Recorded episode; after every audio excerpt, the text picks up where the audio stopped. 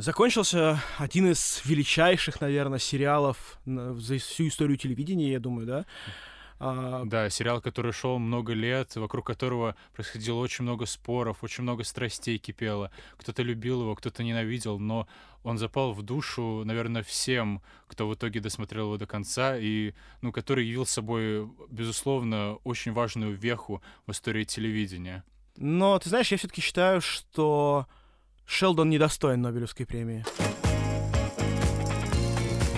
Привет, это восьмой выпуск второго сезона подкаста «Кинач». Меня зовут Джон, рядом со мной сидит Антон. Привет. Маша. Привет. И мы сегодня обсуждаем что? Мы обсуждаем э, завершающийся Канский кинофестиваль, мы обсуждаем завершившуюся наконец-то «Игру престолов», и мы обсуждаем новый фильм Павла Лункина «Братство». Поехали! Поехали!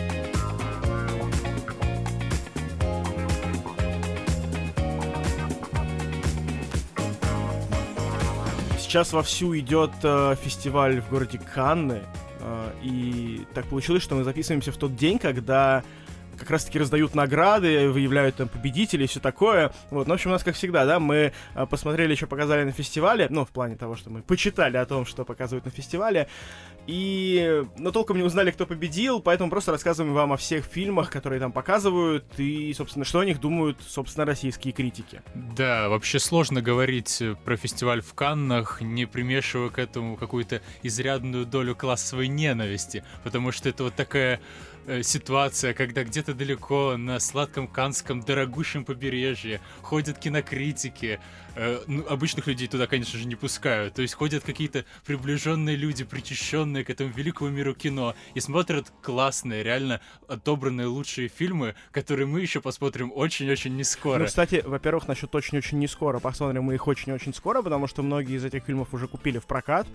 И, ну, о некоторых я скажу, которые уже точно известны. Некоторые, я думаю, в ближайшее время появятся в прокате. Ну, то есть этим летом их уже реально будет посмотреть. Ну да, но все равно ты сидишь, читаешь эту табличку, такой, а, этот фильм звучит очень классно. Это да, это да. Этот фильм тоже звучит очень классно, но как бы нет, прости, браток. Я вообще смотрел табличку вот эту канскую и такой просто, блин, охренеть, насколько крутое кино туда привезли.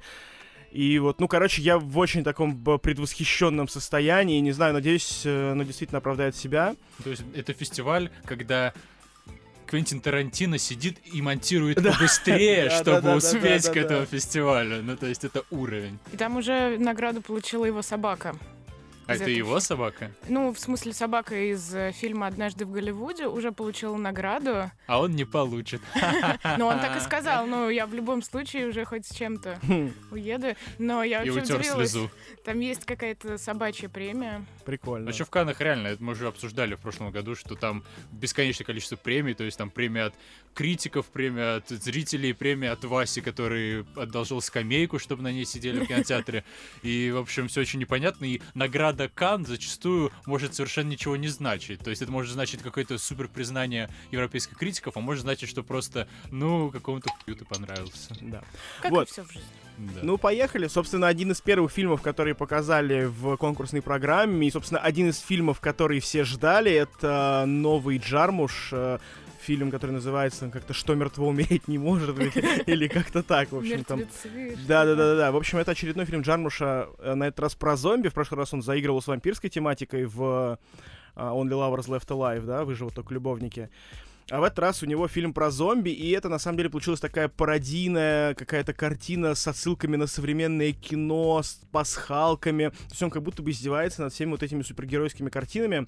Вот, но говорят, что получилась довольно вялая работа, без каких-то там супер глубоких посылов, и вот э, мы постоянно на это ругаемся, что суть фильма, вообще идею самого режиссера проговаривает э, герой рэпера RZA, который у него регулярно играет в, в его кино, вот, о том, что, типа, мир на самом деле идеален, и нужно уметь находить и ценить его детали. И вот, типа, Джармуш сам выходит и говорит, что вот моя идея фильма проговаривает с этим персонажем. А я думал, Том Уэйтс проговаривает, который там в лесу живет. Вот, Том Уэйтс, ну, типа, он как бы ключевая фигура всего сюжета, да, но, тем не менее, RZA, я так понял, вот его устами где-то на фоне проговаривается эта тема. Вот, и, но сам фильм при этом как бы достаточно забавный, интересный, что там какая-то вот там та самая Тильда Свинтон, которая должна быть, то есть там та самая, вот эта вот космическая непонятная Тильда Свинтон, там совершенно чумовой Адам Драйвер, который в каком-то просто невероятном образе раскрывается, и все это такая фарс-фантасмагория с зомби в совершенно каком-то, ну, то есть такой зомби-муви в совершенно не, неожиданном, невиданном ранее ключе. Вот. Я слышал определение его как некого актерского капустника. То есть, что просто да, вот да, да, Джармуш выпустил на сцену своих друзей, там, актеров, которым доверяет, которые ему нравятся, и просто дал им там вести себя странно и заниматься какой-то фигней, и это не выглядит как цельный и продуманный фильм. То есть вот как был Only Lovers Left Alive, который нам очень нравился, он такой очень эстетский, очень выверенный, с очень тщательно подобранной музыкой, и вообще выглядит именно вот как произведение режиссера с определенным видением. А это выглядит как, не знаю, такая насмешка чувака просто над всем вокруг, в том числе над собой но при этом насмешки там никакой нет, потому что в конце выходит реально какой-то персонаж и на серьезных щах проговаривает, что вообще-то имеется в виду, что мир это бла-бла-бла-бла-бла. И, короче, не знаю, просто вот слушав отзывы канские про этот фильм, я разуверился в том, что он мне понравится, и очень жалко. Ну, один хрен смотреть мы будем, потому что, ну, как бы... Джармуш, Да, да, да, да, да. А вы не помните, был какой-то фильм, где, типа, тусуются актеры, там, музыканты, и... И потом начинается апокалипсис, да, да, да. где Майкл Сера там постоянно да, еще... Да, да, что как он назывался? Мы с тобой смотрели вроде Что там конец мира, что-то... Ну да, да, да, да, да. Была забавная такая картина, да. Это же вот этот э, толстый актер, как его, Сет Роган и компания, по-моему, снимали. Там Хилл, ну вот эта вся компашка, да, да, да, они все вроде Курили шмали и снимали кино об этом. Вот у меня почему-то такая ассоциация возникла. Ну, мне кажется, не настолько там э, капустник, но в целом, я думаю, что-то похожее.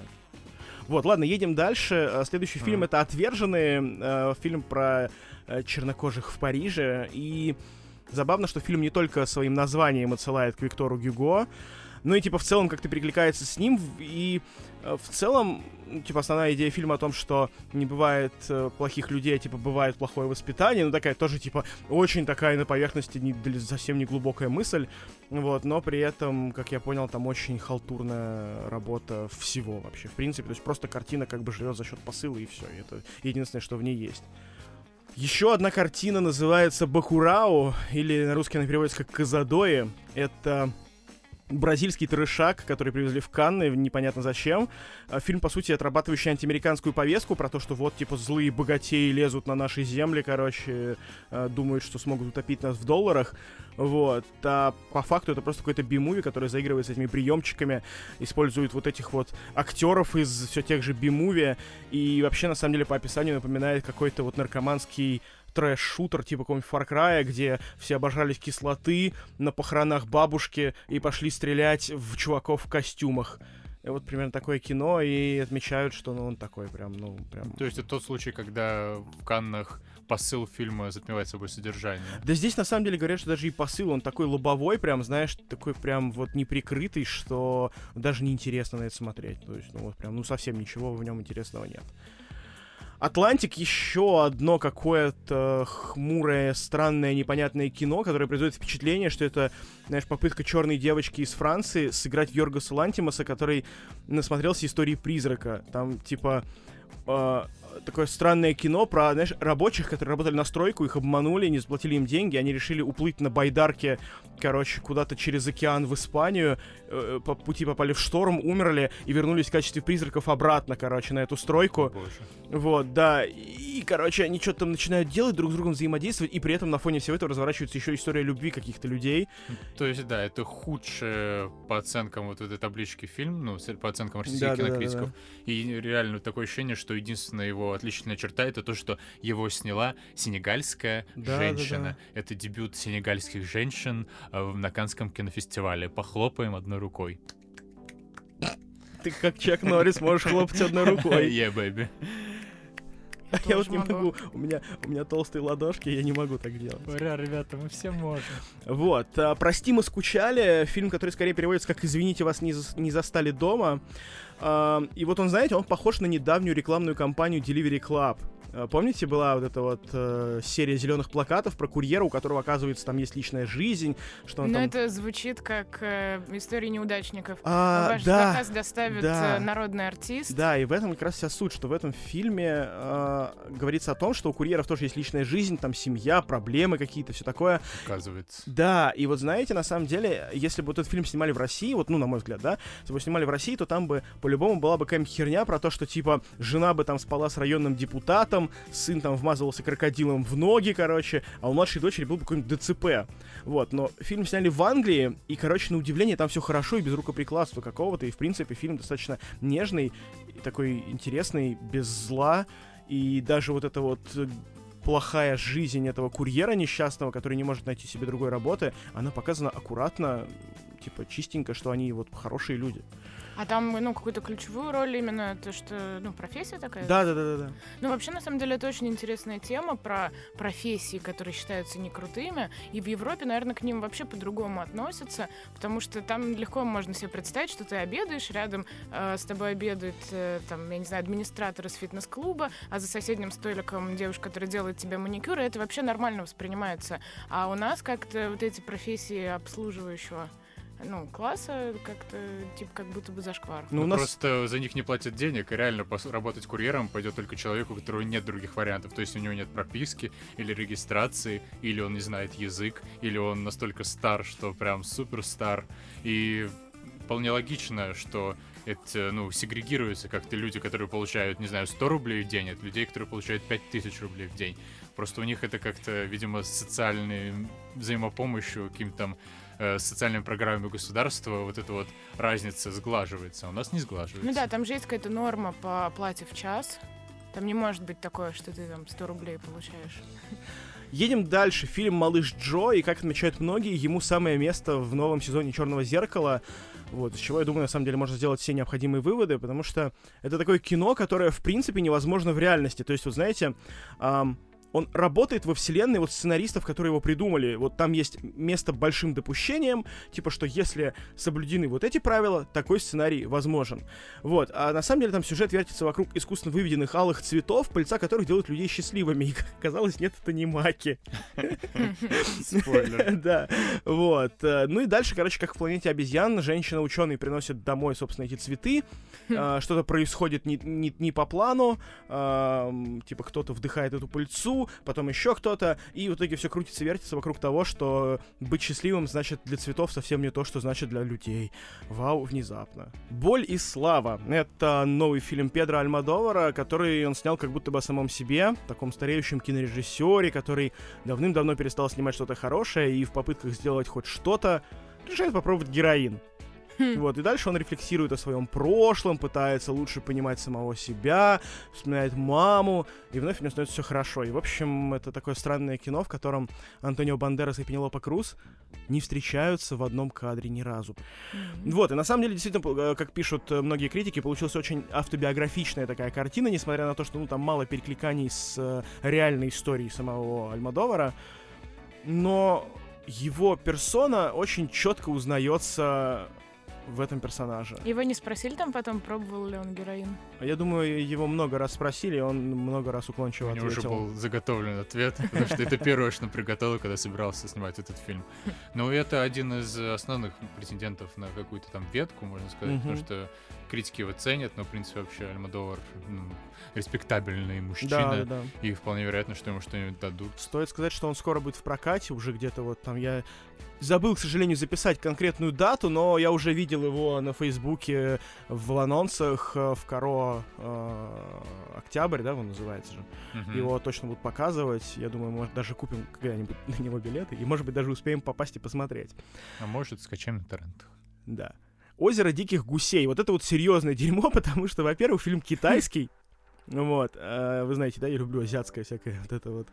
А во-вторых, в 2014 году режиссер этой картины Дяо Инань сгреб аж двух медведей в Берлине за предыдущую свою работу «Черный уголь, тонкий лед».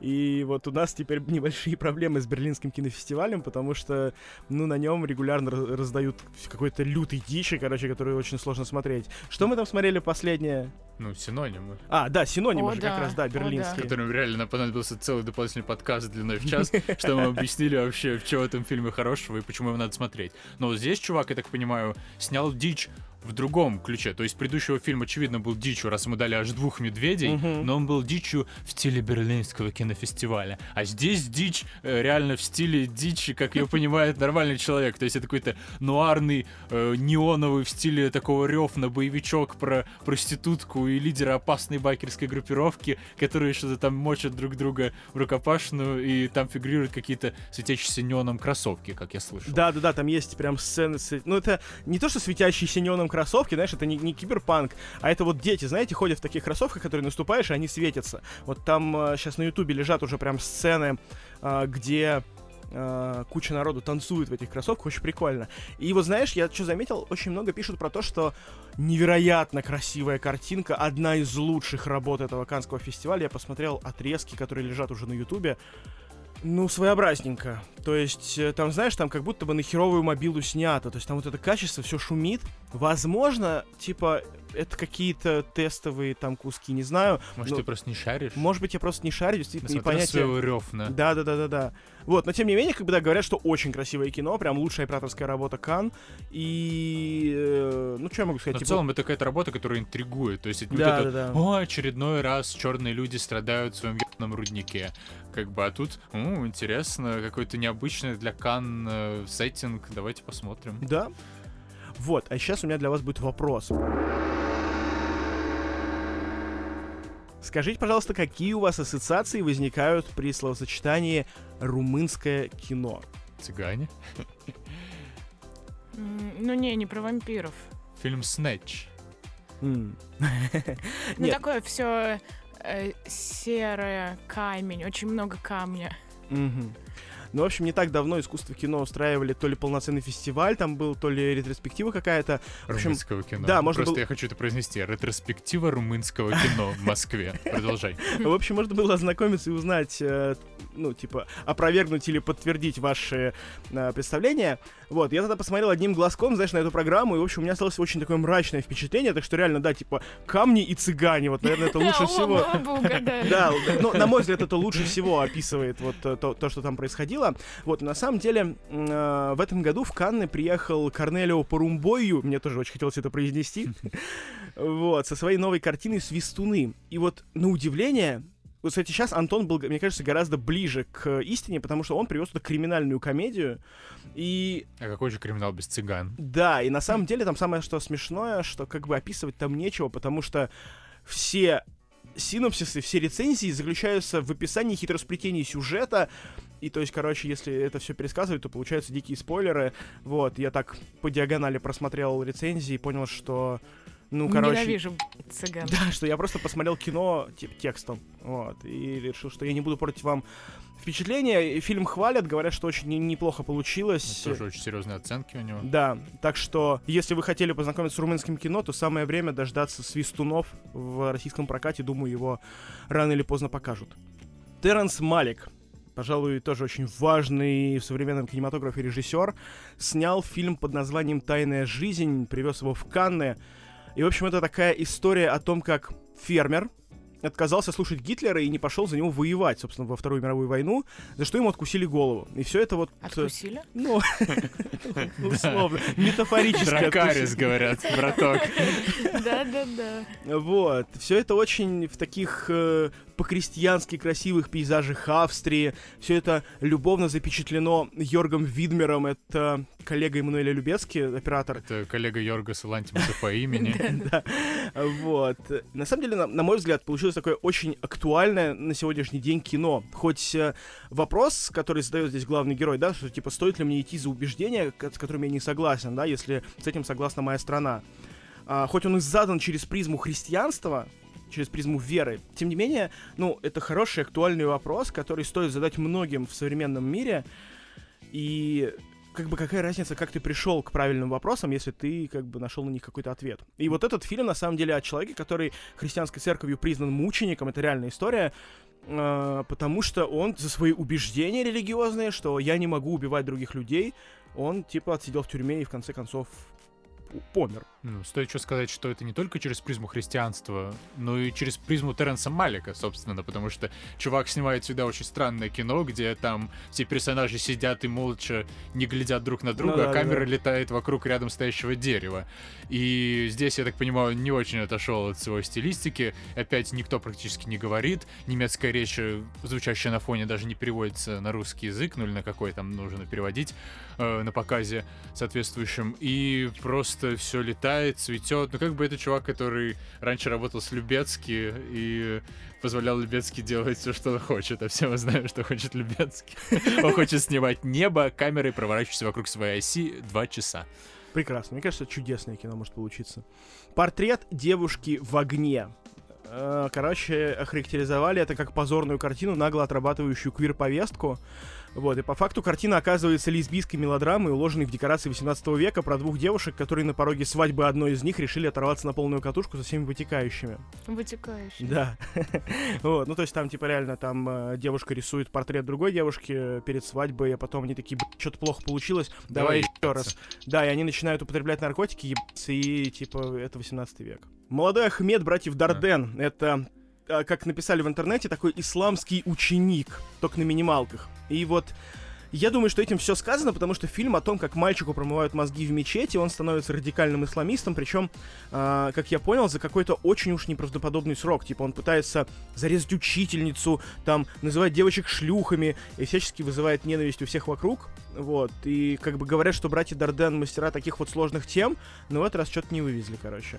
То есть, мне кажется, интересный посыл, да, потому, ну, Это классическая история про то, как чуваку говорят, что вот есть религия, вот такие у него правила, а он, потому что он молодой и глупый, реально начинает этим правилам следовать, и получается какая-то херня, потому что вообще-то, чувак, как бы заповеди заповедями, но не надо их выполнять. Так. Ну вот, да, да, да, да, да. И вот мне кажется, что фильм просто не справился с управлением, потому что снимали э, белые французы.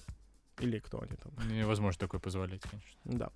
Фильм «Фрэнки». Картина на достаточно интересную и весьма деликатную тему про умирающую от рака Изабель Юпер, э, которая собирает всю семью, чтобы, так сказать, попрощаться с ними.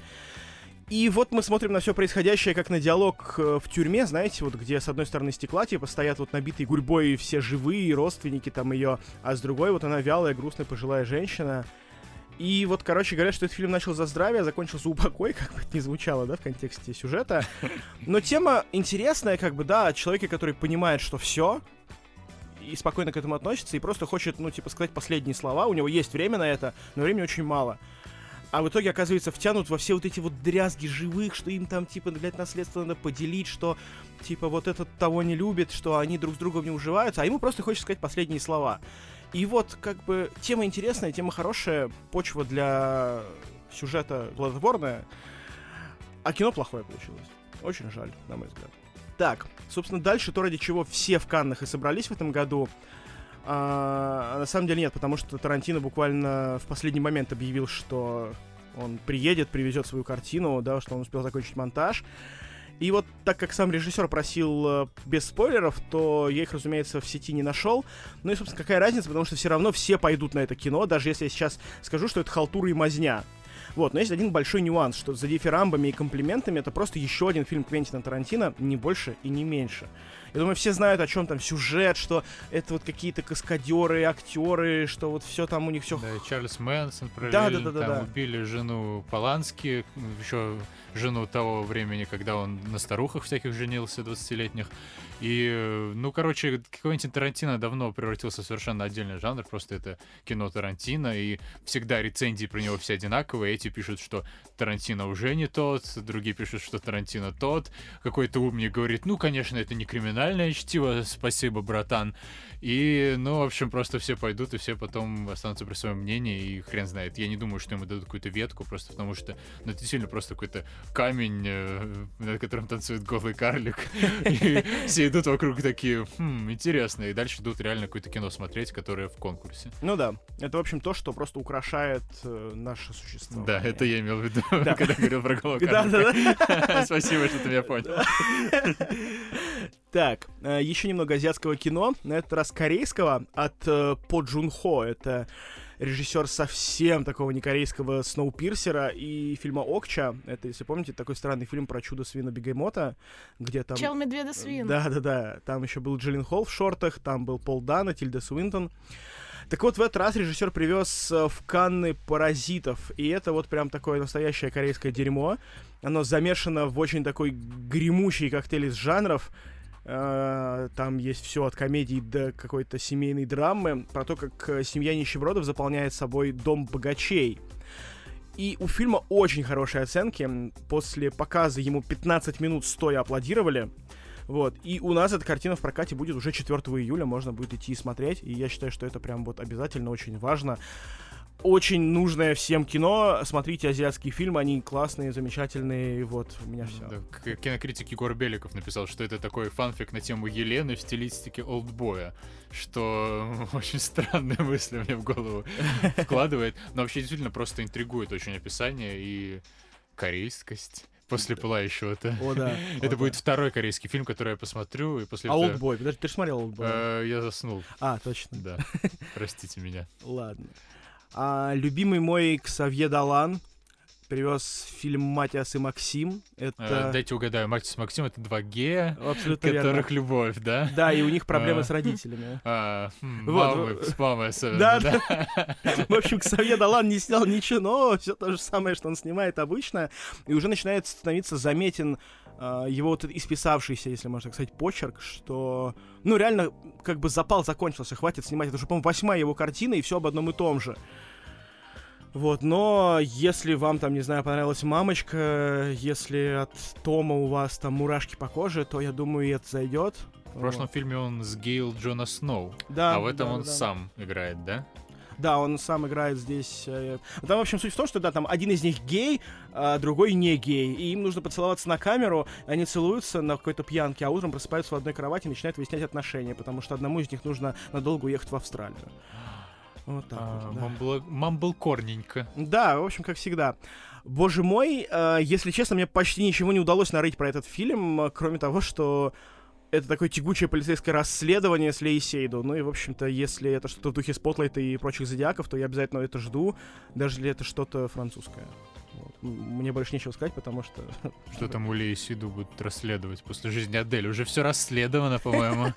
Нет, подожди, она там с Дэниелом Крейгом встречалась. Ты чё? Ну, в плане... Ладно, неважно. Да, хорошо. После подкаста расскажешь. Да, да, да. Вот. э, Собственно, предатель это очень важный для Италии фильм. Тоже один из фаворитов э, критиков э, в Каннах. Это фильм про то, как победили мафию благодаря показаниям одного человека. И вот мельком глядя на сюжет, сразу складывается такое, знаете, впечатление, что это такая долгая, очень крепкая, драматичная история э, в духе такой старенькой видеоигры «Мафия», собственно, которая называется. С такими жестокими убийствами, мухляжом в карты, тюрьмой и всем, что ассоциируется со словом «мафия», собственно. Вот. Я такие фильмы люблю и думаю, с удовольствием посмотрю вот это вот. К слову, исполнителю главной роли пророчит лучшего актера фестиваля, так что это еще один повод. О, вот мы дошли в табличке до Мектуба. А, Есть, э, как раз ты упоминал про жизнь Адель. Есть такой режиссер Абдел...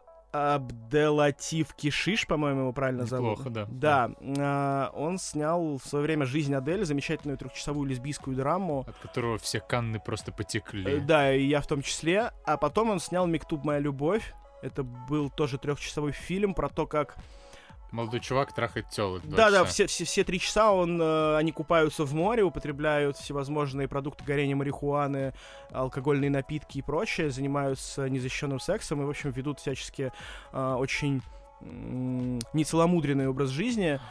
Да, да, да, да, да. И все это происходит вот как бы, ну, достаточно открыто, как это любит Кишиш делать.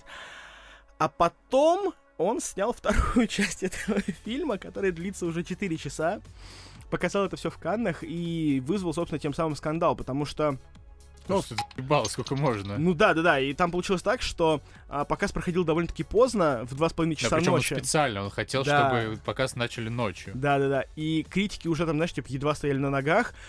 Ам, А чувак, короче, просто показал им 4 часа не смонтированного практически материала, где большую часть времени демонстрировались просто женские жопы на весь экран, э, сцены реалистичного кунилингуса, и вот об этом весь фильм. Да. Да, и что усугубляется тем, что в прошлом фильме было то же самое. То есть просто такой, ребята, смотрите, три часа молодежь ебется. Такие, окей, интересный взгляд. Говорит, нет, подождите, подождите, вы не поняли. Вот четыре часа молодежь. Ну, как бы, браток, типа, ты исписался ты, что ли? Или тебе просто прикалывает снимать? Мне кажется, вы просто прикалываете. Я беру молодых телок, буду снимать их жопы. Давай, давай, давай. Ой, это как в синонимах. Э, а, а зачем мне засовывать палец в жопу? А это для меня. Сейчас, секунду. Так, так, так. Ладно, едем дальше. Я честно пытался найти хоть что-то про «Должно быть это рай». Вот, но нашел только статью Долина, и был час ночи, и, простите, я, я не могу читать Долина, тем более ночью. Вот, и, короче, все, что я успел понять, это то, что это остроумная комедия, снятая палестинским режиссером про финансирование палестинского, разумеется, фильма про вроде как Палестину. Так, Фильм «Соблазн» звучит как мрачная история о том, как психотерапевт впутывается в дела актеров-любовников, пытаясь найти в них вдохновение для своей книги, а в итоге сама оказывается у разбитого корыта. И вот, если честно, на мой взгляд, это что-то в духе лихих, в кавычках, таких триллеров, а «Девушка в поезде», и вообще уже какая-то набившая скомину еще в побочных эффектах история про то, как, ну, типа, а, я такая умная психотерапевт, разбираюсь в людях, а потом я оказываюсь среди ебнутых людей, и они сводят меня с ума. Вот как бы, ну, такое мы уже видели тысячу раз, ничего нового интересного. Ой, это же как у Вуди Аллена, когда к психотерапевту пришел чел и рассказывал, что он полюбил овцу, и э, ну, привел ему эту овцу. Он говорит, да нет, вы посмотрите, вы посмотрите, какая овца. И психотерапевт сам такой, а, давайте вы мне ее оставите, и я с ней поработаю. И сам влюбился в эту овцу и отказывался ее отдавать. И там вокруг этого весь замес. Звучит как моя жизнь. Очень смешно, на самом деле. Вот, э, на этом с конкурсной программой у нас все. Да. Давайте быстренько пробежимся теперь по э, всем остальным фильмам, на которые стоит обратить внимание в Каннах. Дылда, фильм Кантемира Балагова про суровую женскую долю в декорациях поствоенного Ленинграда. Собственно, очень занимательная картина режиссера, которого мы обсуждали в одном из прошлых выпусков. И да, стоит отметить, что Балагов получил награду как лучший режиссер в программе «Особый взгляд» Канского кинофестиваля. Ура! Мы победили. Ура! Можем повторить. Россия! Россия! Так, еще один российский фильм в программе Канского фестиваля — это «Однажды в Трубчевске». О, это вот как раз про классовую ненависть. У кого-то однажды в Голливуде, да, а у кого-то однажды, однажды в Трубчевске. На самом деле это еще одна отечественная картина, и такой, знаете, милый, дорогой нашему сердцу лубочек про Россиюшку с березоньками и вот такими, знаете, несовременными нравами, э, но такими вот искренними и душевными, про запутанные отношения с изменами, но не от какой-то там роковой страсти, а от простой, такой понятной, желанной любви пускай даже в провинции. То есть это фильм про отношения дальнобойщика и какой-то там женщины, которая торгует у дороги там чем-то, допустим. Вот. То есть... Подожди, подожди. Это что, российский фильм с положительной тональностью? Да, да. Ну, то есть, Вау. насколько я могу судить, да, то есть... Еще нем, про провинцию? Да, в нем Но... нет вот этой чернухи и грязи, а вот оно такое по-доброму, по-хорошему. То есть, знаешь, как если бы человек, который удивил всех, был бы добрым. Я даже не знаю, как к этому относиться. с трудом. Рокетмен, фильм, на который мы уже купили билеты, обязательно пойдем, потому что его просто восхваляют, говорят, что это богемская рапсодия, которая а, просто вот такая, какая она должна была быть. И тут есть забавный факт, что, знаете, вот в описании к этому фильму, если залезть в грязное белье вот этого фильма, можно найти очень много гомосексуальных отсылок. Что, во-первых, режиссер этого фильма это мыло. Это чувак, который играл в карты деньги два ствола персонажа по имени Мыло. Mm-hmm. Вот, что как бы намекает. А, и вот перед тем, как взяться за Элтона Джона, Мыло полировал Фредди Меркури после Брайана Сингера, если вы понимаете, о чем я. И, и говорят, что а, вообще история Элтона Джона получилась куда более складной, музыкальной и фееричной. Да, еще, кстати, Элтон Джон же гей. Да. А. Ничего себе. Фредди Меркури. Да, да, да. Это не доказано. Я же говорю, что все очень здесь переплетено вот этими пенисами. Всюду пенисы. Все переплетено. Вот, говорят, фильм очень откровенный, настолько, что многие переживают за сохранность сцен с гомосексуальными постельными сценами. Да. Боятся, что вырежут все это в российском прокате. Вот, ну и что говорят, что сам музыкант принимал участие во всем вот в этом вот деле. Э, сам ничего не стеснялся, говорил, пиши как есть, браток. А читает, э, в смысле, играет его Тайер Эггерт Сат. А, Короче, Э- типуля из этого, из Кингсмана. Да, его играет он самый, и говорят, что он очень сильно перепрыгнул Малика. И он даже сам поет. Да, и ему аплодировали стоя. Вот так. Новый Рефан, а, который называется «Слишком стар, чтобы умереть молодым». Это гипнотизирующий сериал на 10 эпизодов по 90 минут. И вот, кажется, наконец-то датчанин нашел свой формат, где можно без зазрений совести затягивать статичные кадры до предела. В основном говорят, что это типичный Рефан. Каменные лица, стальные взгляды, залитые неоновым светом, молчаливый герой-аутист. Да, в главной роли Майлз Теллер, которого мы все знаем по фильму «Фантастическая четверка». Whiplash! Ну, кто как, как бы. У всех свои приоритеты. Но на самом деле, да, это выглядит прям как Рефн-Рефн, и я не уверен, что я реально хочу это смотреть, хотя вот именно по описанию это довольно завлекательная тема, что типа тягучий сериал такой с некоторым vibe ом второго сезона True Detective, который будет плавно рассказывать про то, как в Лос-Анджелесе все-все-все расы нечестные. Но когда я смотрю визуал, мне как-то тяжеловато становится, потому что реально как будто Рёфн сам себя перерёфнил. То есть если в драйве вот эти вот визуальные элементы, они декорировали как-то повествование, то тут реально визуальные элементы — это весь смысл вообще всего. Ну То так есть это же Смотрите, есть, да, такой. неон! Нет, вы не поняли, смотрите, неон! Ну вот я не знаю, я, конечно, попробую, но что-то мне кажется, что смотреть это будет трудновато, реально. Особенно, получается, сколько, типа, 1300 минут ебаного рёвна. Ну, я не знаю, Как, как, ты, пацаны. как ты 10 умножил на 90 и получил 1300 минут? Э, Ну, я программист просто, я в бинарном коде. Ладно. А как в оригинале называется? А, too old to die young. М, блин, просто это ж мем из интернета. Да, ну так говорили. Еще до мемов так говорили. Вот это молодежь со своими. О, я видела мем про то, что типа Ленин гриб. Ну как бы нет, это не мем. Это правда. Смотрите, миллениалы изобрели мемы. Да, миллениалы изобрели интернет. Да. Люкса Этерна. Очередное поясничество Гаспара Ная, который в прошлый раз приезжал в Канны с экстазом. Одним из лучших фильмов прошлого года, на мой взгляд. Но на мой нет. А в этом году он привез коммерческую ленту, заказанную модным домом и в Сен-Лоран, между прочим. Ты пытаешься меня подкупить, Да. да? а, которая изначально была 15-минутной короткометражкой, а потом ее а, разросли до 50 минут. И, в общем-то, она заняла то время, которое ей и нужно. И в остальном это снова тот же самый фильм про запутанные отношения между героями, постепенно нарастающий хаос, безумие, И завершающийся... Кислотный трип. Да, ну та- там только не кислотный трип, там все завершается опять какой-то станинской феерией. Вот, э, там обожаемая мной Шарлотта Генсбур. Опять сатанинская фея. Вот. Да, кстати, в прокат этот фильм купили. Очень жду, обязательно пойду. Вот, но там, да, там история про съемочную площадку, где у всех все валится из рук, все катится в пизду, короче, как всегда. подожди, это где Шарлотта Гинзбург, это который очень экспериментальный, где они там что-то сидят, болтают. Да, ну там, это, да, собственно, да. как, как и в экстазе, они, да, они сначала что-то происходит, потом они 15 минут болтают, потом опять что-то происходит, они опять Чёртов болтают. Ноэ, он сделал это снова. Ну да, и он опять делает фильм, от который некомфортно смотреть, который там, типа, в конце, в самой ключевой сцене, там просто дребезжит стробоскоп, или как это, не знаю, что происходит, он вспышками стреляет, звучит какой-то невероятный противный звук. В общем, на как всегда говорит, типа, я не знаю, вы смотрите мое кино, типа, я не для вас его снимаю, типа, мне просто по кайфу. Вот. Мне нравится это смотреть, прикольно. А, А там тоже какая-то импро- импровизация?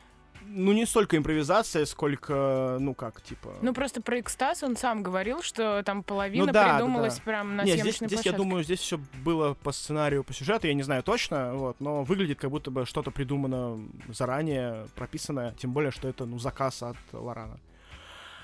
Там, да, там, кстати, замечательные, очень чудесные, очень симпатичные платья от него, Я заценю. конечно. Ладно, последний фильм про Канны «Маяк». Второй фильм режиссера Роберта Эггерса. Первым был ненавистный Антоном и достаточно любимый мной «Ведьма» Санни Тейлор-Джой. И, в общем, это для меня стало определяющим, потому что, судя по описанию, это такой, знаете, как я провел этим летом, только, собственно, про маяк. И там усатый Роберт Паттинсон приезжает к Уильяму Дефо, сперва держится молодцом, а через неделю они мрачно бухают, дерутся, будут русалок и все в таком духе. Такое вот тесное, черно-белое, делириумное кино. Э, Рожа похудевшего, видимо, специально для роли Паттинсона с Там небритостью даже, меня знаешь, покорила, конечно. Он даже не столько похудевший, сколько я так понимаю, что вот он ими реально спившийся. То есть они там реально, он приезжает, там Дефо, который уже тысячу лет живет в этом маяке, он прям прям вот опустившийся на дно, короче, старик. И вот он угружает в эту пучину молодого Паттинсона, который, типа, сначала ведет себя как хороший мальчик, а потом вот доходит до того, что ебет русалку. А как э, это происходит физически? Вот об этом мы узнаем в фильме. Потому что мне тоже очень интересно. Ну, как бы у русалки всегда есть рот. Да, Ну, титфак, вряд да. ли ну, на этом все заканчивается. Ну, Конечно, нет. Канны бы не взяли с такой банальщиной рот. Очень боятся спроспойлерить э, последний акт фильма. Вот. Поэтому никто не знает, чем же заканчивается все в итоге. Есть О, надо посмотреть. посмотреть. Да, обязательно.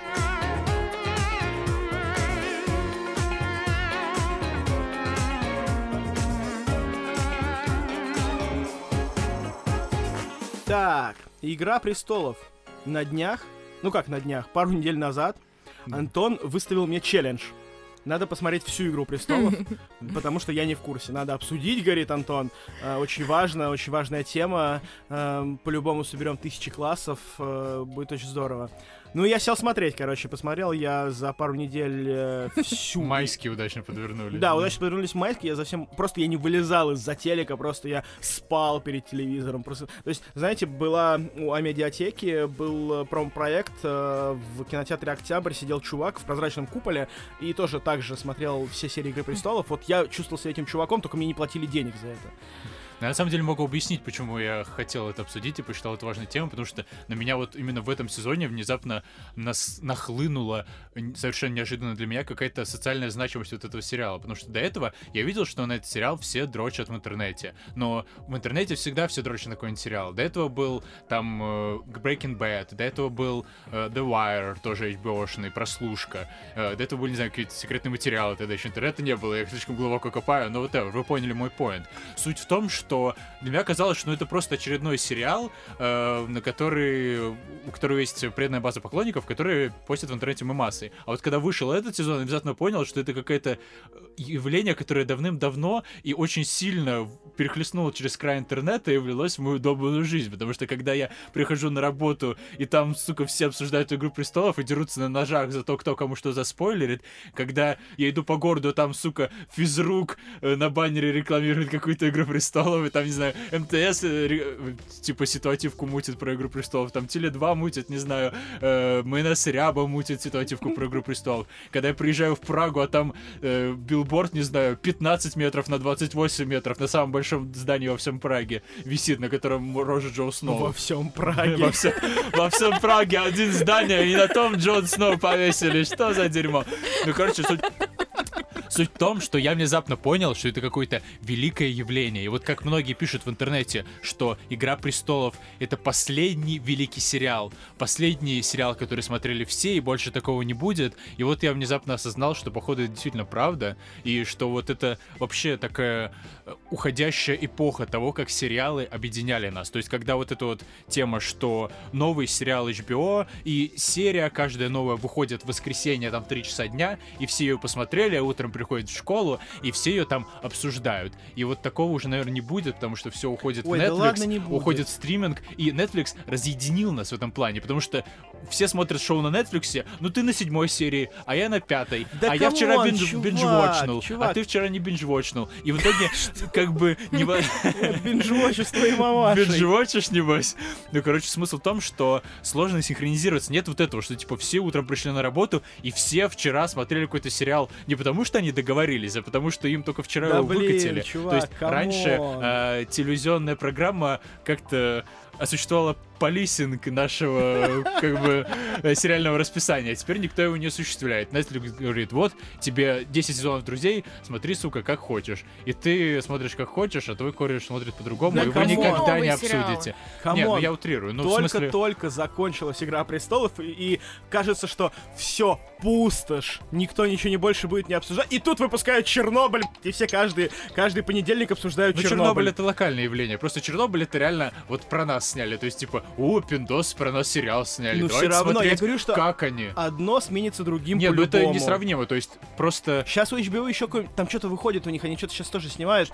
Там, ну ладно, His Dark Materials никто смотреть не будет, кроме меня. Нет, то есть Чернобыль смотрят э, в нашей с вами среде. В нашей с вами среде кажется, что его смотрят все. Но на самом деле это не так. Вряд ли он прям супер популярным будет. А «Игру престолов» смотрели только официально в Ну да, 140 да. странах. То есть реально какие-то черные чуваки в какой-нибудь там Намибии сидят в своей хижине, не знаю, и смотрят... О, э, Халдрога, ну Да, и смотрят на своем этом андроиде, как бы... Фу, «Игру дикари престолов», да. смотрят на Android. И мы с тобой сидим, не знаю, а, в нашем э, рекламном офисе и смотрим на своем десятом айфоне. Боже, храни глобализацию. А, ладно, у меня вопрос, почему Игра престолов стала таковой? И вот, я, знаешь, я а, пока смотрел, очень долго думал об этом, типа, что же реально послужило причиной того, что она стала такой всеобъемлющей.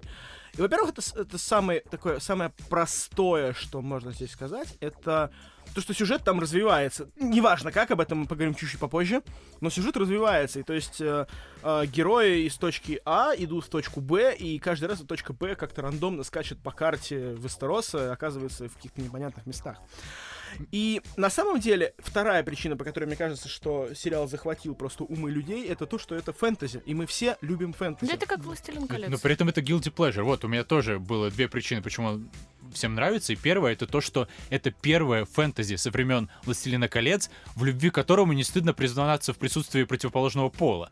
То есть все мы любим фэнтези, но при этом фэнтези это какая-то стыдная вещь. Типа, это как все мы любим дрочить, но как бы ты не подойдешь, не знаю, к своему начальнику и не скажешь, о, вздрочнул вчера, с***ись».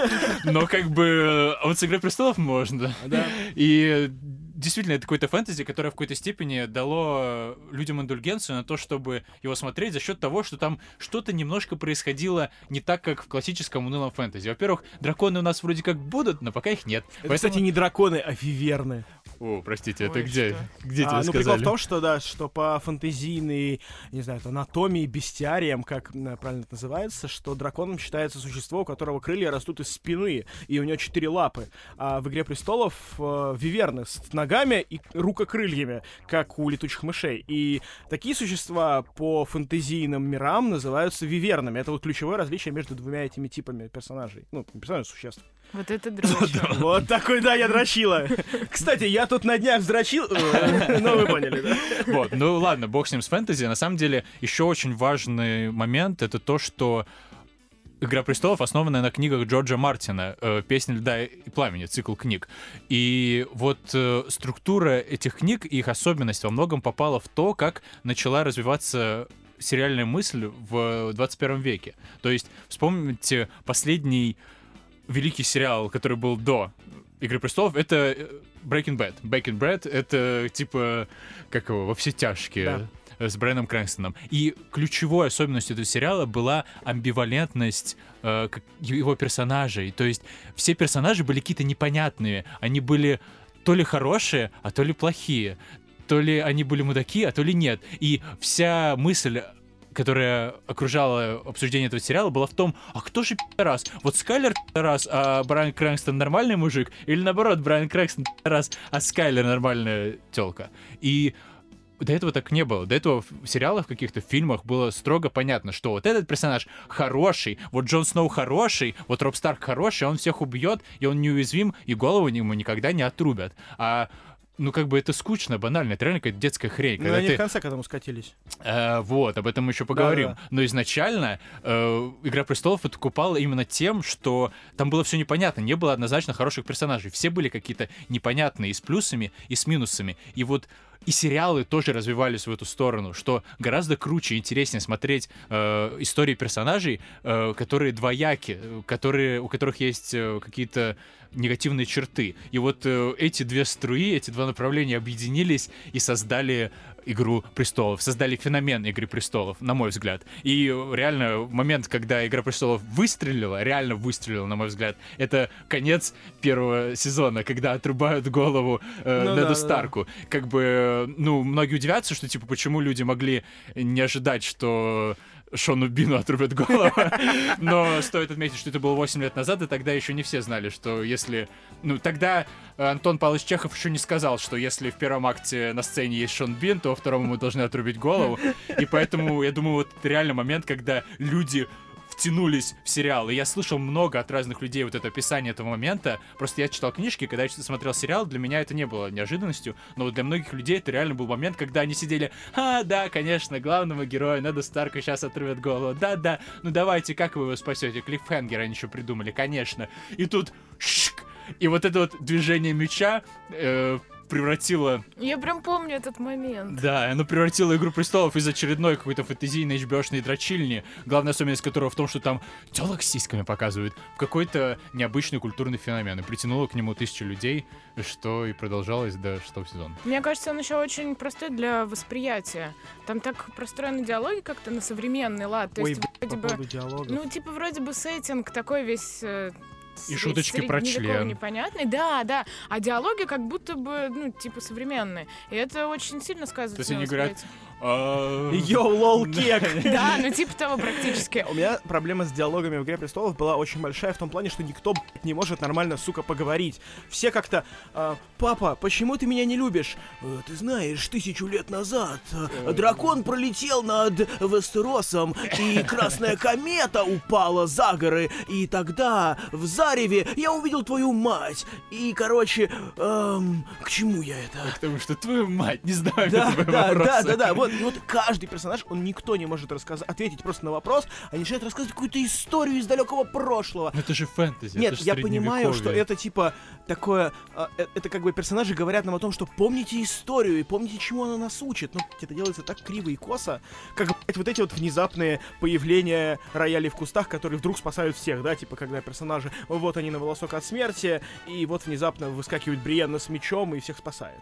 Вот это такая же тупая меня, короче. Ну да, стоит э, перейти к тому, что сериал, как многие думают, к последнему сезону скатился в какую-то ебанину. И одна из главных вопросов, кто же в этом виноват? Виноваты ли в этом сценаристы, которые без гайдинга Джорджа, великого нашего Мартина, э, перестали понимать, что им делать и в какую сторону сериал это двигать, либо наоборот... э, Мартин э, завел персонажей слишком э, в какую-то невыполнимую, неразвязываемую херню. И я хотел в целом сказать про то, что это очень такая ключевая проблема вообще сериалов, э, потому что завязывать сюжет гораздо сложнее, чем его, сука, развязывать. То есть завязать можно очень-очень круто и сказать, Наоборот. вот, чуваки, у нас 20 персонажей, и этот вот он Таргариен, но он не знает, что он Таргариен, а вот это вот драконы, а вот это то, и вот что, это все будет очень-очень круто. Вот это реально может делать любой дурак. А потом сесть и развязать эту всю херню так, чтобы это было логично и дата, вот это уже, сука, реально задачка. И реально был недавно у меня такой experience э, на этот счет. Был такой сериал BBC Bodyguard, телохранитель, где играет, собственно, Роб Старк главную роль, Мгм. и он даже получил какую-то награду за это. И вот это пятисерийный сериал, очень популярный в Британии, и там четыре серии реально очень интересно завязываются какие-то события, что-то происходит, и вот ты ожидаешь, что что-то сейчас, сейчас произойдет, а в пятой серии просто сценаристы сурут себе в руку и размазывают тебе по лицу. И вот в «Игре престолов» похожая получилась э, система, просто я, если на самом деле, виню Мартина, просто потому что он, э, на мой взгляд, так сильно связал эти сюжетные линии, так много каких-то заделов на что-то будущее создал, что он теперь сам сидит и целыми днями в своем огромном особняке с горами кокаина и смотрит в книгу, на которой написано одно слово, и мучительно пытается придумать, как же ему дальше написать книжку. Мне кажется, что все не совсем так. Мне на самом деле кажется, что здесь прямо выпирает проблема сценаристов, которые не знают этих персонажей так, как знает их Мартин, потому что Мартин писал их как бы из своей души, из своих переживаний, они его родные дети, как бы, да. А для Бениофа и Уайса это, ну, такие, типа, какие-то там пылы на экране скачут, э, типа, надо еще миллион долларов заработать. Вот, и поэтому там прямо четко видно, что где-то после какого-то там четвертого-пятого сезона просто персонажи становятся двухмерными, однозадачными, превращаются в какие-то функции, которые, ну, нужны только для того, чтобы дальше отрабатывать то, что они сделали в начале. И эм, ну, на мой взгляд, это не проблема, короче, Мартина, который слишком много всего придумал. На мой взгляд, это именно проблема того, что сценаристы не справились с управлением. Не справились с управлением вот этим вот огромным э, тяжеловесным кораблем. И да, в последних сериях последнего сезона все еще как-то более-менее складывается какую-то историю. Да, там можно понять, почему происходят те или иные события, которые кажутся совершенно абсурдными но... Можно понять постфактум. То есть вот когда ты смотришь, ты этого не чувствуешь. Потом ты садишься с пацанами в интернете такой, так, ну, наверное, она поступила так, потому что... И вы как-то распутываете. То есть вы чертите схемку на листочке, и как-то вы объясняете, почему это происходило. Но в процессе это выглядит реально как реалии в кустах. То есть это совершенно угу. не ощущается как что-то, к чему персонажи пришли логично. То есть вот в последнем сезоне реально, на самом деле, я очень хейтил момент с э, перевертыванием персонажа Дейнерис, когда она из хорошей становится плохой. Но на самом деле это единственное событие, к которому подводили, то есть к которому да, еще да. с прошлого сезона начали готовить. Да, что с первого она сезона к этому тех готовили. сжигала, ну, этих там... сжигала. Не, ну просто что она вот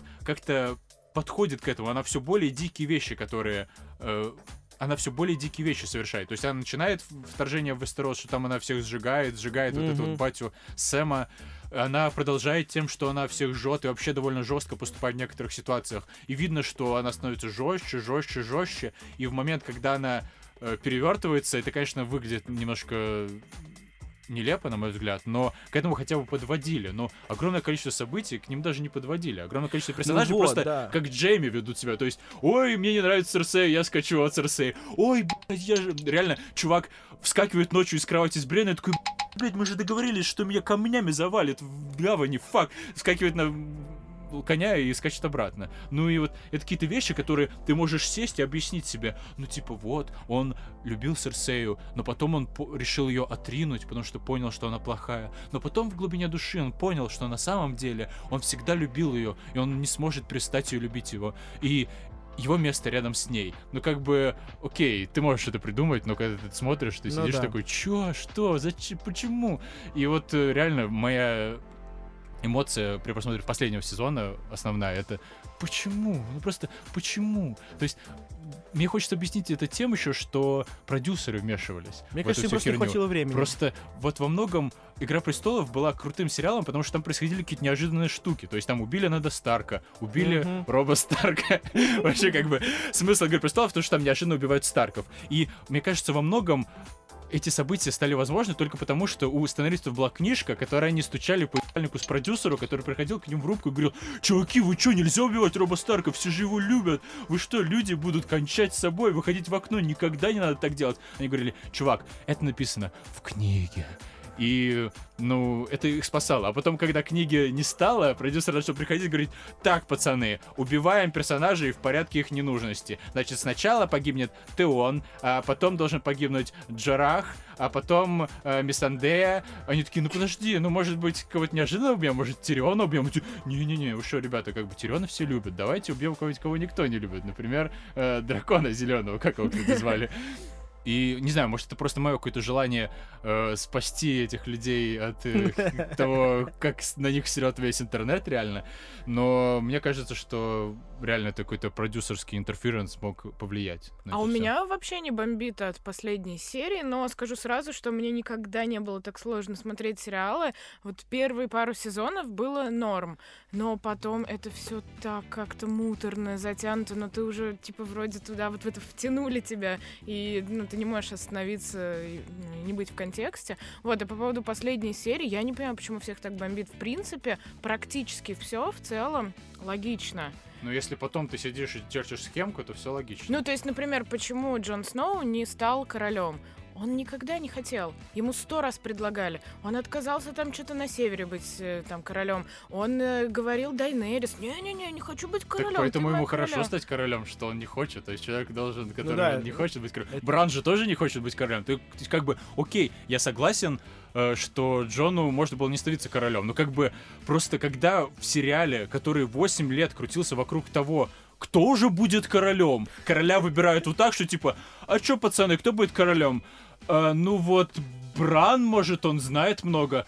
А, ну да, давайте так Бран. это просто Ну, переход типа- от э, престола наследия к демократии. Ну просто Причем это... это прям очень-очень Это подчеркивается. не выглядит э, логично и заслуженно. То есть просто сидят чуваки в стульях и молчат. Они говорят, давайте Бран будет королем. Все таки ну ок, да. А чё, КФЦ закажем? Ой, не, б***ь, слушай, я КФЦ не люблю, давай. Ну, то есть, серьезно, как бы это не выглядит как какое-то событие, которое произошло потому что что-то. Это выглядит как просто сценаристы такие, так, подожди, а короля что надо выбрать в эпилоге? А кто? А вот Бран будет неожиданно. Ну да, ну ладно, давайте. Ну, типа, Не, да, ну- как будто бы все предыдущие 8 сезонов не подводили к этому никак. То есть, а, они могли выбрать Брана к- королем в первом сезоне, в третьем сезоне, в пятом сезоне, в восьмом сезоне вот выбрали. Типа, история не ведет к... т- То есть, да, вот как правильно Антон сказал, что вся история вертится вокруг того, кто же будет королем, но никаких предпосылок к тому, чтобы Бран стал королем, не было. Ну да, это вот как открыли, что Джон на самом деле сын э, Таргариена и Лианы. И когда это откроют, я такой, блядь, точно, как же я не допер сам-то? А здесь, а теперь на самом деле Бран король. Окей. Да, да, да, да. Э, Ладно, а почему не Сэм? Потому что у него ноги не сломаны. Ну да, не, ну там как бы тоже понятно, почему Бран, потому что Да не, это не, опять это- же, это постулирование вот этой вот мысли о том, что тот, кто помнит и чтит историю, тот достоин сделать там наше будущее светлым, и что вот Бран, человек, который видел своими, блядь, залитыми кумысом глазами, он видел, что в прошлом было так, так и так, и он знает все, как было на самом деле, именно этот человек сможет привести королевство, короче, к демократии там или к чему угодно. Ну, Но это, это- читается плохо. Еще, кстати, претензия к последней серии в том, что у нее очень странная структура. То есть там это вроде как кульминация восьмилетнего сериала, но при этом кульминация занимает первые там 15 минут. То есть реально мы все собрались, реально там люди собрались на стадионе смотреть последнюю серию. И вот тут, короче, выходит Джон, пыряет ножом Дейнерис, а потом нам час показывают то, как чуваки двигают стулья, шутят про пиписю, там это, обнимают друг друга, типа, ой, у тебя корабль во сколько? У меня корабль 17.30, ой, ну пойдем еще, короче, там по пиву возьмем. Ой, а я уже полетел, ну давай, а куда ты? Ой, да поплыву, ну типа, на восток, потому что восток это дело тонкое, брат. Наоборот, на запад она Да, уплывает. на запад, только потому что Вестерос, да. What's west from Westeros? Ну, короче, смысл в том, что эта серия не ощущается как кульминация. Вот, может быть, стоило кульминацию тогда перенести на пятую серию, а в шестой чисто оставить эпилог для задротов, которые хотят смотреть, как люди стулья двигают. Ну да, Вот мне, да, например, да. неинтересно, как люди стулья двигают. Я бы хотел, чтобы это была кульминация, и потом титры, и я такой... «А, он пырнул ее. Ух, типа, шалопай. А когда это заканчивается на какой-то вялой ноте, где все, не знаю, прощаются, причем даже прощаются как-то скучно, то, ну, это просто кульминационность не вышла. Ну, короче, я согласна, что если вот сесть и вдуматься, разложить на бумажке, вроде все логично сходится, но как-то, ну, да, непонятно, почему э, то, к чему вели очень долго, в итоге не выстрелило. Ну, типа, все просто в какой-то момент забили на то, что сто раз обсуждали, что Джон Сноу король. И даже дракон. Вот у меня вопрос, почему дракон на это забил. Ну там же куча мемчиков на тему того, что дракон решил, что так, у нее в животе нож. Где здесь больше всего ножей? На железном троне. Значит, железный трон убил ее. Не, вообще, шутки Я сожгу шутками. ее. Шутки шутками, Не, ну но правда. смысл этой сцены в том, что дракон охуенно умен. То есть просто дракон понимает, что Дейнерис погибла из-за того, что она хотела власти, из-за того, что она хотела на этот трон, и он так символически разрушил этот трон, собственно, завершив вот эту вот арку Дейнерис, которая хотела разрушить колесо, то есть разрушить эту властную структуру, и он взял этот трон, разрушил, уничтожив вроде как эту властную структуру. Но как бы, что, серьезно, дракон, типа, он вообще дохуя ум- умный парень, А оказывается? что тогда они все это время не играли никакой умной роли, а просто на них катались? Ну вот там? да, мне вот непонятно. Да, вот это мне тоже непонятно. И... Но он же понял, что Джон, типа, свой, и его сжигать вообще нельзя. Ну, возможно, он просто не может его сжигать, потому что там ну Таргариен, да. типа, так а он разве хак. не должен вообще подчиниться любому другому Таргариену? Ну, хер его знает, это уже какие-то, Ну, знаешь, вот это, это уже это какие-то ладно. правила мира, которые нам непонятны в духе того, что а почему вот король ночи не умер от драконьего огня, хотя от валерийской стали, выкованной в драконьем огне, он умирает, видите ли, от драконьего стекла он умирает, видите ли. Не, ну и реально, если такие доебки начинать, то это Там, да, последний там- сезон это просто бесконечные доебки А мы будут. можем так, э, не знаю, часа четыре пи***ть и так ни к чему и не прийти. Ну, подождите, мог Джон теоретически изначально взять яйца и пойти в огонь. Свои. И сказать, я буду королем. А не вот это вот, она моя королева, я не хочу этого. Она Ну, моя типа, королева, я не хочу этого. Это если бы дабы, потому что, ну, непонятно. Не-не-не, ну как вы думаете? Ну, я думаю, что нет. Типа только... Почему, я не ну, знаю. Я, думаю, может быть, Ну, потому типа, что любой там... ли Таргариен может взять яйца Есть и пойти вер- в ну, огонь? Он смотри, должен вот- сначала потерять Вот все. как я могу объяснить это для себя, да, что вот именно по мифологии э, фильма, э, сериала, что, э, типа, Дейенерис это чистая э, валерийская кровь, да, потому что Таргариен, они, типа, валерийцы там все, а Сноу, он валериец, и там у него, типа, кровь первых людей вроде, потому что, да, он же от Старков идет, от, Мгм. Старки, они вроде там то ли андалов, то ли первых людей, они потомки, вот.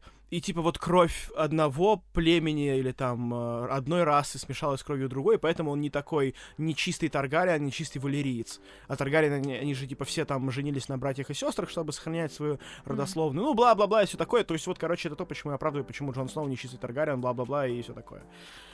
Вот. Вообще еще проблема последнего сезона, вот хотел сказать, что он выглядит очень сумбурно. Там же есть какая-то история про то, что HBO хотели 10 сезонов, а чуваки сказали, нет, нет, мы сделаем 8, не будем Вот затягивать. непонятно И в итоге это выглядит, что как раз это надо было растянуть. Вообще, вот он выглядит как э, такая у меня аналогия, когда ты играешь в шутер, и ты экономишь патроны, Хм. и всех убиваешь из пистолета. И тут какой-то миссии, ты заодно понимаешь, что все, это последняя миссия, и ты достаешь базуку и начинаешь во всех стрелять из базуки. И вот тут реально просто они растягивали, наматывали яйца на руку просто на протяжении двух сезонов, ничего не происходило, никого не убивали, ничьи арки не завершались. И тут они реально за 6 серий такие, а вот-вот, вот это то, это то, это все, а вот все конец. И ну просто непонятно, зачем это было сделано. Можно же было как-то, ну, растянуть. Я думаю, что все хотели растянуть. И фанаты хотели, чтобы его растянули, HBO хотели, чтобы его растянули. И, не знаю, может, Каст не хотел, чтобы его растянули. Ну, на самом деле, я думаю, что мы узнаем это 27 числа уже, когда выйдет полноценная документалка. Я думаю, между строк там можно будет прочитать, почему последний сезон в итоге вышел таким сумбурным и А вдруг они выкатят еще? Не, конечно, Там же есть задел под это, что Дайнерис унесли. а да нет, вдруг конечно будут спин конечно будут спин но они будут не скоро, там есть куча новостей про то, что они не торопятся с ними. Так что сейчас мы сначала посмотрим Ведьмака от Netflix, потом мы посмотрим э, Властелина колец от Амазона, а там уже и спин Надеюсь, что Ведьмак от Netflix будет такой же пи***ый, как э, Тетрадь смерти от Netflix. Э, да, такой же пи***тый, как польский Ведьмак. Ох, чума.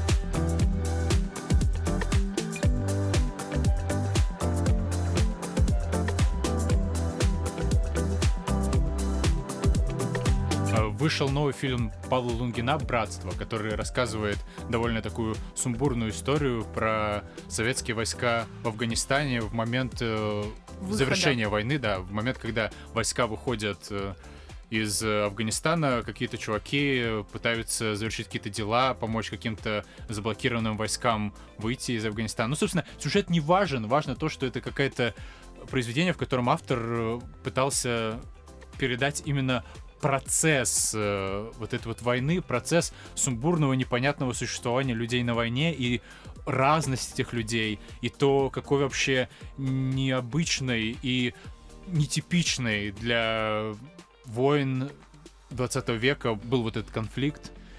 И э, мы его посмотрели. Мы одни из немногих, я думаю, кто его посмотрел. Мы его показывали в маленьком зальчике, где-то непонятно, один из немногих сеансов в день. И на самом деле жалко, что такие фильмы не удостаиваются большого зрительского внимания, потому что это банально кино, у которого есть какое-то видение, есть какая-то цель. То есть режиссер хотел снять фильм, который будет вот каким-то таким. У него было какое-то видение приемов, которые он хотел применить, и какие-то особенности, которые он хотел в свой фильм внести. И когда режиссер делает так, всегда приятно посмотреть то, что у него получилось, и даже если это получается не очень, все равно, ну, это как бы попытка не пытка. Чувак, все равно приятно посмотреть, как человек попытался что-то сделать, чем когда человек сделал, пусть и хорошее что-то, но очень-очень сейфовое. А тебе не понравилось?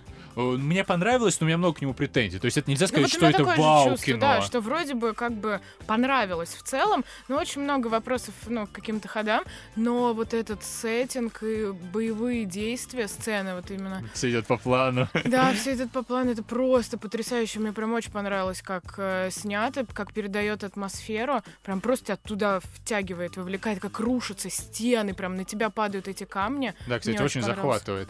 Ну, мой поинт вообще в том, что если бы это было какое-то оскаровское кино, я посмотрел и бы сказал, типа, чё, что за хуйня? Хм. Но в контексте того, что оно рассказывает все-таки историю, которая мне близка, и плюс это реально наше кино, это, конечно, захватывает дух, и это классно. Я хочу сказать, что здесь, во-первых, львиную долю вот этой атмосферы играет, конечно, картинка, потому что, ну, я не гуглил, не знаю точно, снят ли фильм на пленку, но выглядит он очень пленочно, и он выглядит именно как старые вот эти вот афганские фильмы, российские, советские, то есть это желтый какой-то фильтр, крупное такое зерно прям, то есть вот оно все оно выглядит прям вот реально как будто бы снятое на вот камеру вот этого оператора, который с ними там ездит. Мгм. Вот. Э, Это круто, конечно. От этого какой-то э, очень странный вайб появляется у фильма, что ты вроде как смотришь, да, там Кузнецов, там типа бегает э, современный актер российский, который, да, снимается в хипстерских драмах э, современных. Кислотах во всяких. Да, да, да, да, да. А тут внезапно он как будто бы... э, То есть это реально у меня было ощущение, как будто это фильм из прошлого, из там 91 года, например. Э, Вот это странное ощущение. Но на самом деле, мне кажется, что с Лунгиным сыграла злую шутку. Во-первых, то, что фильм вышел 9 мая, если мне не изменяет память.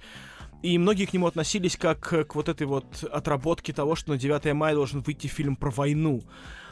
И как бы, ну да, фильм не про Великую Отечественную, да, фильм про афганскую войну, совсем другую войну.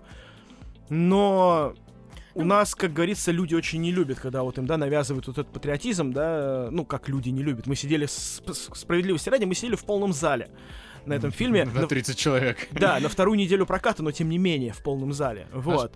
В принципе, мало людей ходит на российское кино. Но все равно, как бы, вот эта типа думающая аудитория, да, которая там, типа, посмотрю в обзоре Беда и вот это все, они не любят такие фильмы. И ну, как бы, именно то, что Лунгин вышел 9 мая, сыграло все-таки, ну, одну из ключевых ролей в том, что его не посмотрели. А второй момент, это, конечно, постер, потому что постер просто ублюдский, производит впечатление... Ну, то есть, я думаю, если их сравнить с постером какого-нибудь, там, как это, «Каспийский груз», или как он там называется, этот фильм вышел недавно, э, с, с Равшаной этой кем-то там еще про тоже какие-то реальные события э, где-то там в Восточной Европе, что ли. Каспийский груз — это рэп-группа. Ну да, ну вот там как-то так тоже называется, типа это в кино, короче, они очень похожи друг на друга именно по обложкам, и от этого немножко прискорбно, потому что, ну, все-таки фильм Лунгина хотелось бы, чтобы посмотреть. Ну вот Лунгин — это вроде как имя, и его Да. имя должно было привлечь людей. Нет, имя это... Антон. Или Павел, Павел, например. Павел, это имя, сорян. А Лунгин это фамилия. сегодня то умножить не могу нормально, то... Как там это у Big Baby Tape а? Мое, мое имя Tape, а фамилия Big Baby. Э, Да. Да-да-да. Короче, на самом деле, мне очень понравилась одна мысль в этом фильме про то, как показано, что они не хотят, чтобы война заканчивалась. Они не знают, что делать. Это во многих фильмах Да. отражено. Да. Ну, даже вот мы обсуждали тот же «Апокалипсис» сегодня, как люди, которые побывали на войне, не могут потом найти себе применение в обычной жизни и рвутся туда-обратно. Они не хотят, чтобы война заканчивалась. И там, мне кажется, хорошо это рассказано. это еще Очень круто, это завязано вообще на развале Советского Союза, потому что одновременно с завершением, там это даже в конце проговаривается, что кончалась война, э, кончалась страна, и все было очень непонятно. Но мне Мгм. в целом понравилось, как какие там эти люди не одинаковые. То есть эти солдаты, Мгм. они все проразные. Кому-то там мафон нужно и за ножиком под пули сбегать, потому что как же я без ножика домой И вот пойду? этому я прям очень по- поверила. Это вполне возможно, что там мелкий пацан хочет этот ножик и побежал за ним. Ну, мне понравился этот Но вообще анга- афганская война такой и была. То есть там очень мало людей, на самом деле, в процентном соотношении погибало, и для многих это было именно вопрос того, что можно прибарахлиться, там, наводить мафончиков. Ну, это вот но- И- новые войны. И тут, да, это прям показано с разных сторон, что кто-то такой идейный боец, у кого-то какое-то задание, а кому-то похеру, а кто-то трусит. Кто-то и- жениться хочет. Да. А, мне на самом деле очень, знаете, понравилось. Я опять со своими этими армейскими тематиками. У меня закралась в душу какая-то вот эта вот непередаваемая такая тоска, знаете, вот как... э, Не знаю, ну у многих, наверное, в детстве это было, когда ты там 15 лет назад вы круто съездили э, там в пионерлагерь и сидели на крыше, было по-знойному жарко, вы сидели на горячем рубероиде, смотрели на заходящее в море солнце, жужжали мухи над ухом, э, в горле сладким привкусом отзывалось э, крымское вино, и все было так здорово, казалось, что этот момент никогда не закончится. Вот у меня вот э, э, примерно такие же эмоции вызывает там... э, Афганская война. Нет, у меня такие эмоции вызывает э, служба в армии, да, потому что, ну, типа, реально, я достаточно неплохо так попал. Типа, у меня был первый призыв на год, и э, у меня еще была очень такая халявная часть, типа, где там особо никого не пиздили, где не было таковой дедовщины. Ну, в общем, все было очень хорошо и здорово, там, типа, ну, по пальцам можно пересчитать какие-то негативные моменты. И вот я с некоторой какой-то вот этой вот, ну, не тоской, но... ностальгии вспоминаю, вот это, знаешь, как типа, как все проходили по плацу и залезали в эти газоны, короче, да, в машины эти, вот, э, там я помню, что мне вот, например, всегда очень тяжело давалось попасть ногой э, в эту вот э, хуйню, в которую нужно наступить под ножку, чтобы залезть в машину, там, да, и вот я смотрю, я понимаю, что когда там показывают сцену, как они залезают в эти машины, я прям пытаюсь найти, кто вот из них такой же, как и я, и не может попасть. Туда, типа, я вот за этим наблюдаю, за этими мел- мелкими деталями, и вот этот, вот это меня, конечно, прям поразило, насколько это ну, отозвалось именно во мне, да, хоть как бы эта эпоха какого, это там мой отец, наверное, мог служить в это время, но все равно с тех пор ничего не поменялось. Вот, и вот эта вот ностальгическая нотка меня, конечно, особенно проняла, прям поразила. А, так, ну давайте теперь про то, что не понравилось. Мне очень много не понравилось э, в сценарных хуках. А, особенно вот этот персонаж какой-то карикатурный. а, ке- кем он там был? Прапорщик, который... Ну, который, который сначала за телеком такой... поехал. Да, который Да, за да, да. телеком поехал, он сначала такой там над всеми издевается, там суровый, потом он резко, естественно, в плену он резко становится там э, дре- дребезжащим, трепещущим таким э, размазнёй. Но сам вот этот ход, это было так странно. Чувак только что э, каких-то афганцев кинул на миллион их денег, э, и, ну, знает об этом. И к нему, там, ему звонят и говорят, о, чувак, тут новый телевизор привезли в час ночи, не хочешь прийти посмотреть? Да-да-да, ой, что за телевизор? Куда-куда? В темный угол пойти? Конечно, пойдем. Э, И его, типа, взяли в плен. Вот это мне показалось, ну, совсем как-то... Да, вот тоже это момент, который прям ре- резанул меня вот тогда. Ну, там много вообще есть каких-то моментов э, недопиленных, как будто бы. То есть видно, что это не какое-то выверенное произведение команды, которая супер круто взаимодействовала, у которой все было идеально. Это какой-то фильм, сделанный в какой-то степени с трудом. Какие-то там сюжетные ходы лишние, какие-то, ну, чересчур какие-то нарочитые или вычурные. Но, блин, ну это какие-то грехи, которые можно простить российскому кино, которые вот при взгляде на таких фильмах э, становится понятно, что совершенно не в жопе.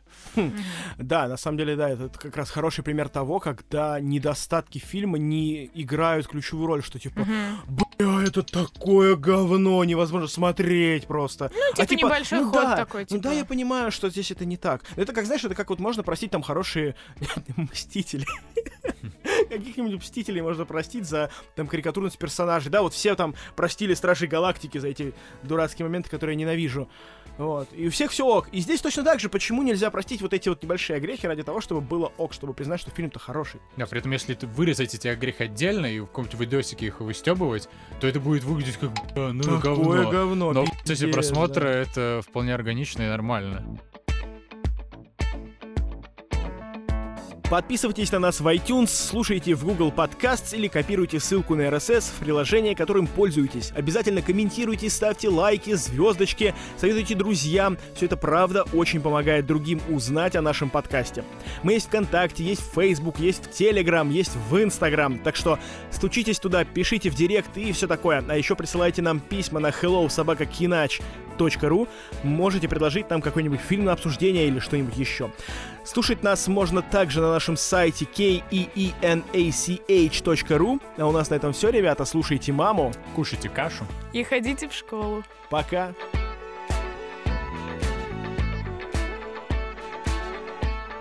А чё, а, подождите, а что с петицией-то? Что с ним? Да с ним, типа. Ну, типа, бред какой-то. Ну, Они, типа, кстати, Бред даже... с-. Ну, Ну да. да, да. Переписываются, ребята. Они даже ведь сами не знают, что хотят.